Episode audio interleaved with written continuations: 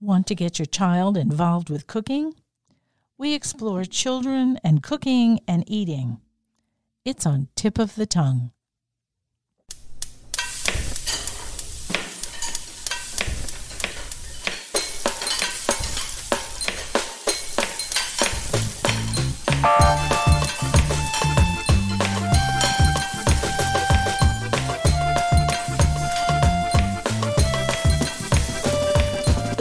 To Tip of the Tongue, a podcast on the Nitty Grits Network, where we explore the intersection of food and drink and museums. This is Liz Williams. We're here today with Jenny Merrill. She's the Director of Education at the Southern Food and Beverage Museum. Welcome, Jenny. Hi, thanks so much for having me, Liz. Well, I think it's going to be a lot of fun to talk about kids today and kids and food. So, first, tell me, were you a child who was a picky eater or did you always love everything? I think I fell a little bit in between those spectrums. I was definitely interested in trying a lot of things, but there were certain foods that I was very particular about. Like what? Um, peas being the big one. You know, and it it's such a generational question, I think too. You know, like looking at the kids that I teach today, I mean, they have access to restaurants that growing up in the middle of Nebraska were not even present. So there was no sushi, you know, there was no banh mi, you know, we didn't have access to arepas, you know. It was very middle of America. Meat and potatoes. 100%. And those are still my favorite things, to be fair. but, you know, so I didn't get exposed to a lot of those things. I kind of had to choose them. And also, you know, my mom grew up in cooking as a backlash to her mother, and I'm growing up cooking as a backlash to my mother in a way, you know. Her mom stewed the bejesus out of everything and canned everything, and she still won't eat asparagus because of what her mom did to asparagus. so so sad. But then my mom you know, kind of responded to that with the frozen food movement that she grew up in. And so, like, when we had peas, they were coming from a bag. So, you know what happens to peas sometimes when they're frozen? The, the husk of the pea is like really kind of chewy and, and it changes the like actual texture of the pea. So it makes it to me unpleasant. Now, if I have a pea out of a can, ironically, I like it a lot better, or fresh pea. But um, yeah. Well, my father would would only eat canned spinach because that's what he grew up eating. And so if you put fresh spinach in a salad or even cooked fresh spinach, he wouldn't eat it because he thought it was terrible. So I, I totally know what you're talking about. You just grow up with certain certain things that either remind you of your childhood or just set your taste. Yeah, and I think you know, it's kind of like I also grew up in a pretty conservative Christian household. And so we had a lot of pastors' kids around, and the PK, as we called them, you always knew they were either going to go like straight into religion or they were going to go straight to, you know, to dark side. and sometimes I feel like that's how we can react with food too, where it's like, you know, we either follow our parents very closely and, or we, you know, kind of rebel against it. Mm-hmm, mm-hmm. So, now that you're here working mm-hmm. at the museum with kids, I'm really interested first, now that we're also in this pandemic and not everybody is able to move about and gather the way we used to, I'm really interested in the Facebook Live programming that you're doing. So tell us a little bit about that. Yeah, so the the Facebook Live virtual SoFab Kids virtual classes essentially are every other Wednesday, and it is every Wednesday Central Time at four, and we do it on Facebook Live and Zoom, and then they're kind of loosely themed each month, either seasonally along those things. But the the core point is that they're free, and one of the things that we learned during the pandemic is, you know, especially being a nonprofit and a museum, the core principle of what our mission is is we need to get this to kids. We need to reach kids and if kids are in a situation where they're at home and they're not using the utensils or the um, appliances and equipment that we have here, well, they might not have that at home. So all of the recipes use pretty minimal ingredients, mostly stuff you would have in your pantry. I think one of the biggest appliances we mu- use is like a hand mixer, um, or you could use like a you know, Oh, a KitchenAid, KitchenAid, something yeah. like that. But yeah, so they're all more tactile Mm-hmm. things and and pretty pretty simple. So are they cook along types of things? Yes. So basically, what will happen is, you know, we post the recipe and we have all the recipes already laid out, um, and then they can access that, go get the groceries ahead of time. So tell me about one of the ones you've already Great. done. Yeah. Um, let's see. So yesterday we did uh, pumpkin cranberry muffins. So that actually had a little bit longer of an ingredient list, but the the technique was very simple.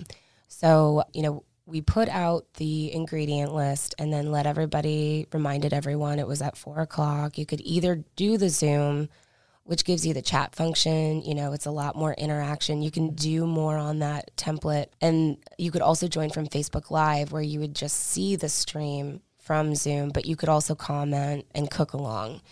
So the point is, you know, I'm there and it's a live class. So you can ask questions similar to if we were in person. It's not pre recorded. You know, you can go in and just cook along and say you have a snafu, like your butter isn't melted, you know, or you didn't get the white of an egg, you got some some yolk in it. What do you do? You know, you can ask and we just like have time where we can, you know, go back and forth and then also talk with the kids during some of those like chill times when things are cooking and say like, "Well, hey, what's your favorite?" you know? Get them to participate and have uh, you know. Well, that thoughts. must give you some good ideas too for what to do next on another on another show. If somebody brings up something that might be fun. Yeah, we did wontons. We did crab rangoon, which is one of my absolute favorite things, and it's something that I think a lot of kids have enjoyed on you know a Chinese menu. Um, because it's cream cheese and fried, um, and probably why I like it too. Um, but there was one of the kids who was like, "Oh, we're making buffalo chicken crab rangoon or buffalo chicken rangoon," and I was like, "Heck yes, that's a great idea. Why not?" And actually, when I did the pumpkin muffin class yesterday, you know, I just used a regular muffin tin, and then somebody asked early on, "Well, what would the cooking time be for mini muffins?" And I was like, "Oh my gosh, significantly less." Hold on a second. And then I went and got the mini muffin tin. I was like, that's what I should have done in the very beginning. we should have done mini muffins because it's the difference between 10 minutes to 20 minutes of cook time. So, yeah, so we did. But it's great that you're that flexible that you were able to say, okay, let's do that instead because 20 minutes is a really, really twice as long to wait. Yes. I know. Well, and you have to teach them kind of how to, like, you know, even check if it's done. And of course, if it's not done on your side, who cares, you know? Like, but when you're doing it live, it does It matter. does a lot. matter. Yeah, absolutely. Yeah. Oh, that's that that sounds like fun. And so if you want to watch it on Facebook Live, you can go to Southern Food and Beverage Museum. That's the Mhm, yeah. Facebook um, that's the Facebook Yep. name. Yeah, you would just type in Southern Food and Beverage Museum. And actually, you know, like I know that this sounds like such a pitch, like like Southern Food and Beverage Museum, but the one good thing is like there's there's two really good ways to get that information, right? Like one is you can sign up for the kids newsletter and then you know all of the dates, but also you get um, just a pop up that says when they're going live. So say you got it and you you know you're doing laundry or you're like trying to get this work project done. You're like, oh my gosh, yeah, that's right. Okay, let's let's get you in front. Let's get the kitchen ready. Let's you know um, mise en place this and like let's get going. So And so if you wanted to sign up for the newsletter, the kids newsletter, how do you do that? you just go on our website, yeah, southernfood.org, and then you can go to the education tab at the top. And um, that's just a whole list of all the educational stuff that we have to offer, including internships and fellowships and, and especially the kids programming, which will lead you to in person classes, virtual classes, and actually a lot of YouTube cooking classes that I started doing during quarantine as a way to just get what we do out there. So I know that you had in person camp this summer. so I really want to talk to you about that because, you know, everything was shut down, schools were closed. Um, and I, I I know that there was a lot of planning that had to go into it, and we I would do also want to say that you're in Louisiana, so you had a little bit more flexibility than other states that wouldn't have allowed something like this mm. to take place. But you really had a good track record. Nobody got sick. No. We had no outbreaks or anything like that. And so tell us what you did. Yeah, that was a wild time. And looking back on it, you know, like the year before actually was really wild because we had a lot of flooding during um, so two years ago during camp we had a lot of flooding which kind of derailed what camp was doing. And i was like there is nothing that can compare to that year and mm-hmm. what it was like missing staff members having to leave you know go back from their internships um, no air conditioning no internet you know. And i thought that was the apex of challenge. Little did i know what 2020 had in store for us.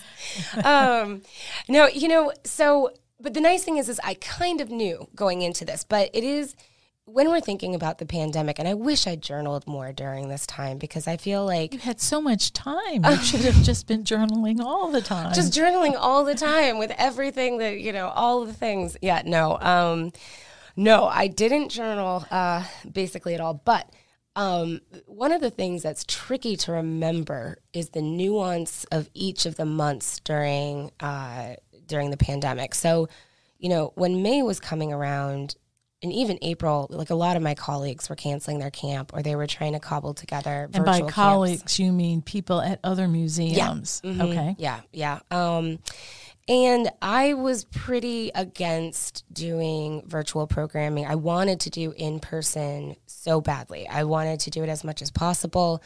Um, I knew what you know, I'd sent out parent surveys and uh, the response was pretty overwhelming, like in person or none at all. Like, we are not looking to do anything in front of a screen again. So, with that being said, I kind of got on that team and I'm like, okay, then if we're doing it in person, we have to do so much prep. And it changed virtually the whole way that camp was laid out. Um, I had some interns who were really, really lovely, but they could only stay for a certain amount of time. And I think as our cases were increasing in the state again, um, you know, they they didn't want to be here for it. So finding staffing to replace them was a challenge. Um, you know, making sure that kids who had basically been quarantined at home, either by themselves or with a very small group, um, were wearing masks when they hadn't done it at all. You know, like they hadn't gone to school yet. This hadn't been ma- actually masks weren't mandatory in the state. And so we were making mask mandatory. Um, the amount of I basically lived at Care Supply during during the summer. I was going every day for gloves. I mean, we were we always have them wash their hands to the, like a million times, and this time was even more. But we changed the structure of camp a little bit. So normally we have thirty kids. Um, this year we had one week had nineteen, but we were sitting at about fifteen kids for most of camp, and um, and we also changed the way they did it. Normally, they would go through stations. So, say we're doing spaghetti and meatballs.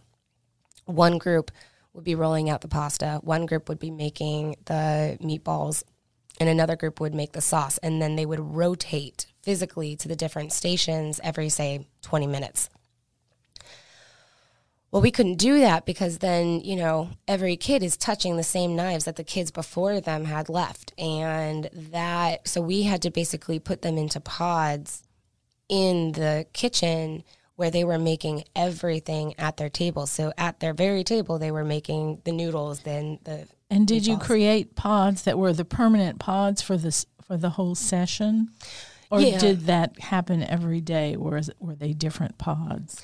Yeah, so it was the whole session, um, and and for the most part, you know, like I took in who they wanted to sit with, family members, sometimes family members that shouldn't sit together. you know, I asked the parents ahead of time. Listen, here's how many kids are going to be at a table. You tell me who's going to be at this table. If it's too many, I'm going to have to separate them, you know, and they'll see each other there during games, but you know, in order to keep with compliance, we had to keep them pretty separated so we could get as much of that, you know, kind of six feet distance as possible, um, which was really tricky. But um, there was they were still playing, you know, and they still at the end of it thinking like they had a blast, you know? Like I don't look back at the summer and think, man, mass really took out a whole bunch of joy, you know, or this kid didn't learn to cook because they were wearing gloves the whole time, you know, like that. Those that things, didn't happen. No, like they don't even register. Like it, and it went so well, and um, the response was incredible. Yeah, that's that's heartening. Yeah. And also, these kids were probably so tired of being isolated that yeah. any kind of social contact was really thrilling. I know. We, yeah, we had a we had a couple um, of folks in our in our more teen group. So we have most of our sessions are seven to eleven year olds, but we had two sessions that were eleven to fifteen year olds. And the first one, um, we had this best friend. They they have a little pod that has come to camp ever since they were seven and now they're in the older group. Oh, wow. And um and so two of them kind of tenuously came. Parents had shot me emails ahead of time like what's going to happen. It was the very first time they'd seen a friend all quarantine since March and they saw each other end of June, mm, yeah, end of June. And they hadn't seen a single, you know, other friend, anyone but their family, you know, and it was camp where they actually like. So it was huge. It was huge for them. And I, I really commend you that we really did not have an outbreak. Oh, yeah. And everybody was comporting themselves as well as could be expected. Mm-hmm. And I think they had fun at the same time and learned a whole lot. So I just think it's great. Yeah, it ended up being, we did have one family where they, um, they were like, listen, dad got da- got diagnosed with COVID, so they found out early enough. They pulled their kids, mm-hmm. um, and and that thank goodness. But I think that we almost hit this sweet spot in a weird way where a lot of the kids this was really their first thing, and then you know that they'd done.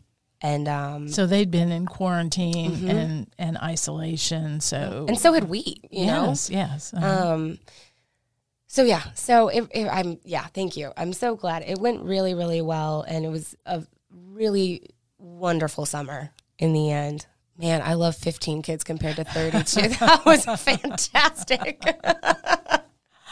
oh goodness.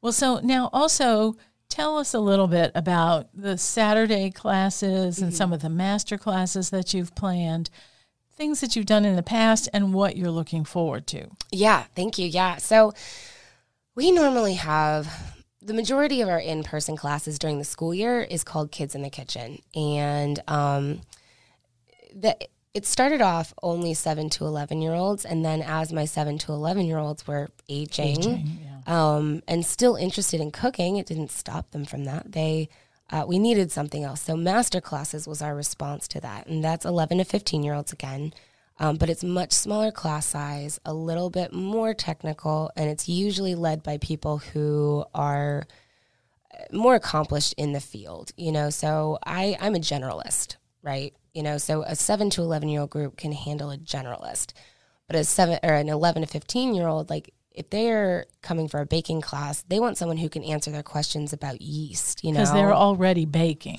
Yeah, mm-hmm. they're already baking in their own houses and uh, probably especially during quarantine. Um, but, you know, like they want to ask questions that are a little bit more technical and are best answered and exhibited by somebody who, you know, works with bread every day and that's their life. So, um, one of the challenges, we only have a five classes this fall. Normally we have about eight, so it's not terribly less. Mm-hmm. but master classes, we actually have a little bit more master classes this semester than we normally do because we're doing the virtual classes online, um, and that is more geared to the seven to 11 year olds. So they have more opportunities with the virtual programming that we're doing. So the in person, I'm focusing more on the master classes. Um, and then we do have two classes for our 7 to 11 year olds. Uh, and those are um, Galaxy Cupcakes and Cookie Decorating. And we're calling that group our Young Chefs.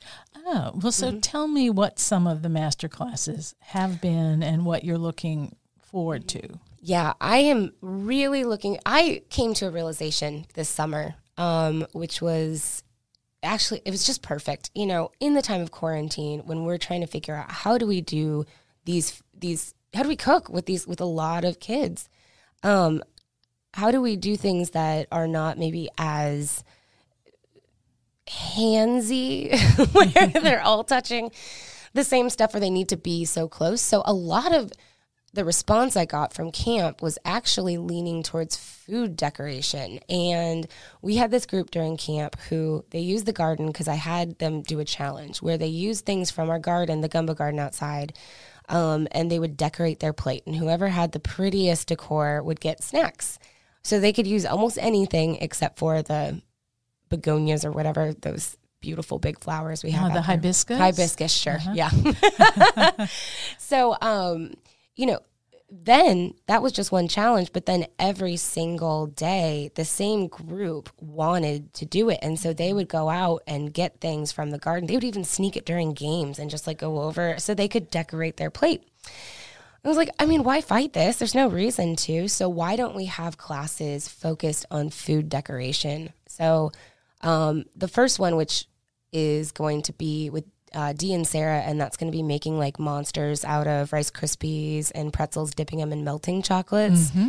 Um, and it sounds very elementary, but it is so hard to make it look like a monster. Like there's a level of technicality for those things to make it look like a Pinterest board. and so um, it's taking something that's easy so they can focus on the decoration. Um, and then one of the ones I'm really looking forward to is food photography and that is going to be totally different. They're going to make a sandwich and they are going to take a picture of it with their camera and have no instruction on it. Just take the best picture possible. And then the next hour is going to be spent talking about how they can improve that with lighting, with cuts, with like, you know, angles, angles adjustments, things on the background, you know, that blank space. And then they are going to be given some tools to then retake their picture at the very end with that same sandwich and see the improvement. So I'm really excited about that one. Uh, and I think right now, when so many people do take pictures of their food, sure do,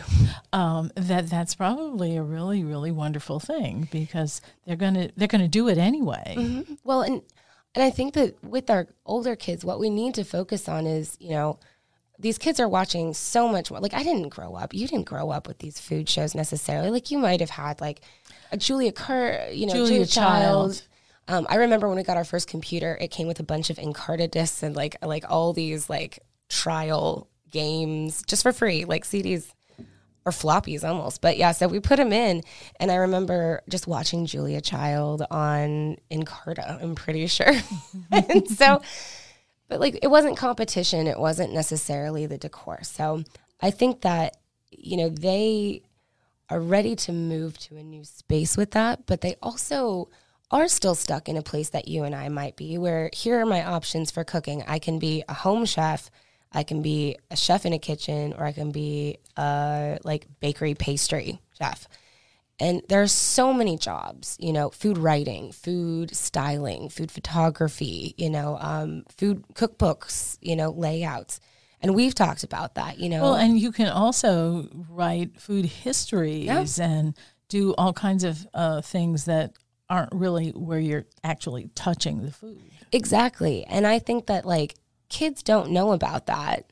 I didn't know about a lot of those things. You know, I am teacher, I am doctor, I am firefighter. And then you're like, oh no, I am IT and I can do that for each of these different departments, right? Mm-hmm. So knowing that within the food world, there's all of these different occupations that their own passions that they already have can cross connect with their passion for food is important to like even just be exposed to and be able to talk to people who are kind of in those fields um, and like it doesn't need a roadmap of like how did you do X Y Z to get here, but just to hear stories, to actually even try something. Like our 11 to 15 year olds, I'm so excited because they're dabblers. You know, they're they're they're crafting what they're good at dabbling in, but they're still trying to figure it out. And I love that time period. Well, so are the kids sending you um, videos of their own work, their own recipes? Essays that they've written or stories or anything like that? Is there a way for that to to be shared? Yeah, that is something that we're working on right now, and it's tricky because I think that it sometimes butts against um, against the idea of virtual learning. You know, these kids are a lot of them doing virtual learning to some degree, and then to assign any sort of thing, and if they see it as an assignment. Oh no, I'm I'm thinking that they just spontaneously want to participate. Yeah, no, they and and to a point, but I think that you know one of the things I'm trying to figure out is how do we get that information back? Like how do we get those pictures? Because I want to see, I want to see their cranberry pumpkin muffins, you know, and um, so we have them post a picture if they want with the hashtag SoFabKids. Um, and then and then it will go and so we can look through them or they can email them directly to me and then I put them in the newsletter. Um, I think that as school has been going into session, it's kind of been chilling out a little bit since then. Um, but the goal is absolutely to like refocus the eye on how do we get that feedback to like know, okay, I can do all these things. I can do a virtual class, I can do an in person class, you know, I can do a lecture. But at the end of the day, it doesn't matter if the kids aren't responding to it, if right. I'm not getting that feedback that this is something they need. So that is definitely the next kind of step is how do we get that like post engagement um, response? It would also seem to me that they'd want to share these things with their friends and others, and especially having all of this online. You know, when everything was in person, you were really limited geographically, but now you can reach this huge audience, and that makes things more difficult in terms of sharing because you're not just right across the street from somebody, but if they can share online. But in a way, that's exactly where we are, right? And what better way to bring people to a virtual table than food? That's right. what has been, you know, for any situation, that's been that peacemaker. It's been a place of understanding, a place of community. And if your community can't be your next door neighbor for XYZ reasons, your community can now be someone in Poughkeepsie or, you know, Sacramento who took this class with you.